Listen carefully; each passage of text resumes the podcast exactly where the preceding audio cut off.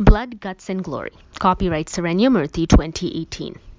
I don't know what you want from me, Emma. I snapped into the phone. How can something be ultra thin and extra heavy at the same time? I felt rattled by all the new terminology she was throwing my way.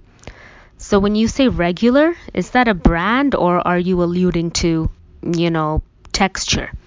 I had to hold the phone several inches away from my ear.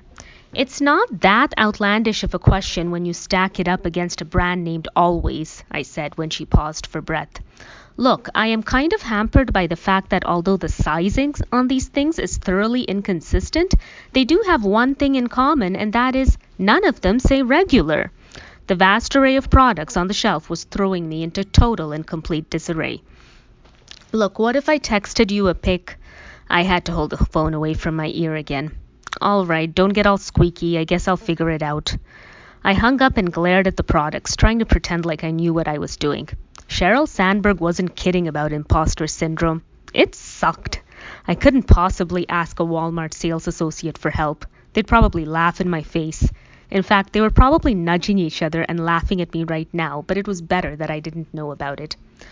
A delicate cough announced someone's presence behind me. Uh, Jason, do you, um, Need any help? I knew that voice. I turned around to find myself staring into the four faces of my family. Dad was trying not to smirk while the woman alternated between amusement and concern. Yeah, my girlfriend menstruates, I said warily. Deal with it. This had the not unnatural effect of breaking the ice. Why are you even buying this stuff for her anyway? Stevie asked, po- positioning herself on my left and scanning the shelves with what I knew to be a practiced eye. I felt a heavy weight lift from my shoulders by the mere virtue of her presence. She's kind of stranded, I said. I didn't tell them where, and to their credit, they didn't ask. You are kidding. Stevie raised her eyebrows. She doesn't carry supplies, and don't either of you have any quarters? What would I need quarters for? Don't judge. Allie, now on my right, came to my rescue. Like it hasn't happened to all of us, and not all restrooms have machines. Machines? True. Stevie conceded the cryptic debate, with me being none the wiser. So, uh, she looked at me and attempted not to laugh. How far have you got? Oh, are we really doing this? I had been envisioning more of a rescue mission where they just pluck something off the shelf, shove it in my hands, and maybe get Dad to pay for it. Not so. Stevie playfully shook her head. You know what they say, she intoned mockingly. Feed a man a fish, he'll eat for a day. Allie picked up the refrain. Teach a man to fish, Stevie continued. Yeah, okay, I know the rest, I interrupted. This was going to be awkward, but I couldn't leave Emma hanging. She was counting on me. So I walked the girls through my thought process.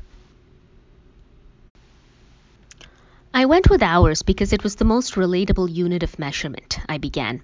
I mean, I didn't know what the deal was with some packages having five icon legends and others having 10. And I went with 8 hours because the average of 8, 10, and 8 is 8 and 2 thirds. I had guessed that overnight probably meant 8 hours because that's much that's how much sleep you have to get each night. Stevie and Allison just looked at each other.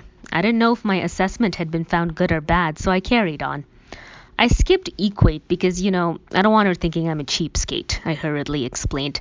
The 48 pack has the best unit cost, but I don't want to stick her with a ton of stuff she doesn't like, so I was going to go with the smallest package.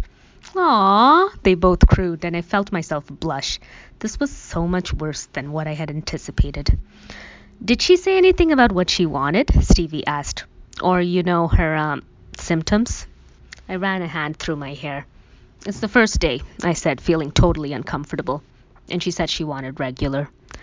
They exchanged another look. Well, I think this works, Allison said at last, and I could tell she was putting up a hell of a fight to maintain a straight face. Great, I said in relief. I'll take it to the counter. I started to leave. Wait, Allison said. Do you know if she wants the kind with wings? I gave her a look that pretty much said it all. Get 'em both, she said, placing a second package into my hands. Do you know if she wants some Midol? Stevie persisted. Bananas are good, Allison mused. Something about the potassium. Girls, I think that's enough growth for tonight, Mom said, probably moved into pity by the expression on my face. I headed for the counter, and the girls walked with me, peppering me with questions all the way. So, how come she was so mad at you? Allison asked. I didn't know how she knew this.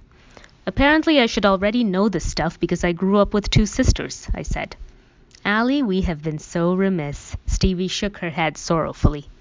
We'll make up for lost time, Allie assured me. In our defense, we didn't think you'd ever get a girlfriend. Great, I said. Paper or plastic? the cashier asked me. Paper, please. With any luck, people would think it was a lunch bag. Cash or credit? Cash. I started to pull out a couple of dollar bills.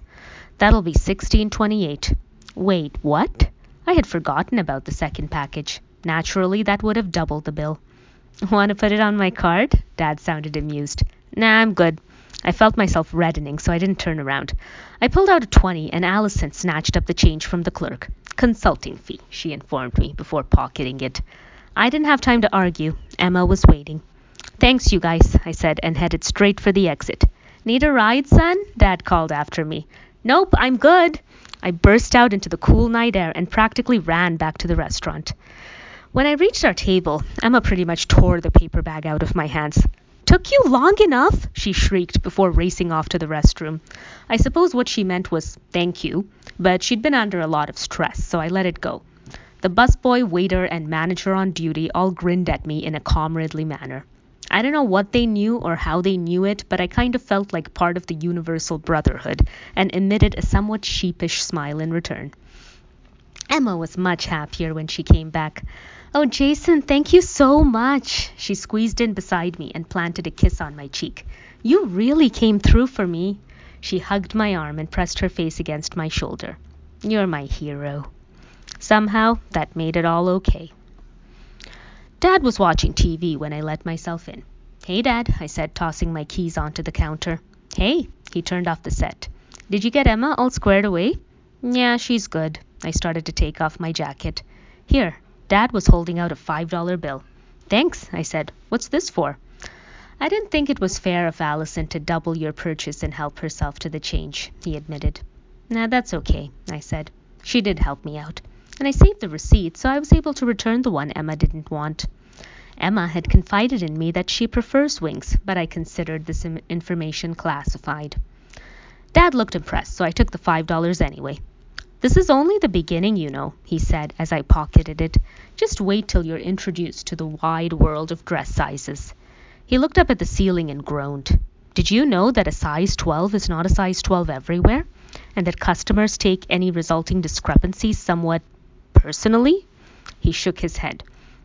You're kidding, I said. Why wouldn't a size 12 be the same everywhere?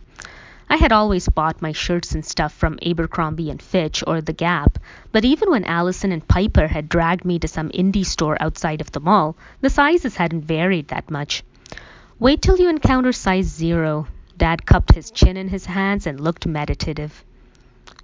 Size zero? I repeated incredulously. Wouldn't that just be like air? He shrugged. What's next? Size I? I jested. As an imaginary? The square root of negative one? You just wait and see. Dad stared off into the distance. It's a whole other world out there.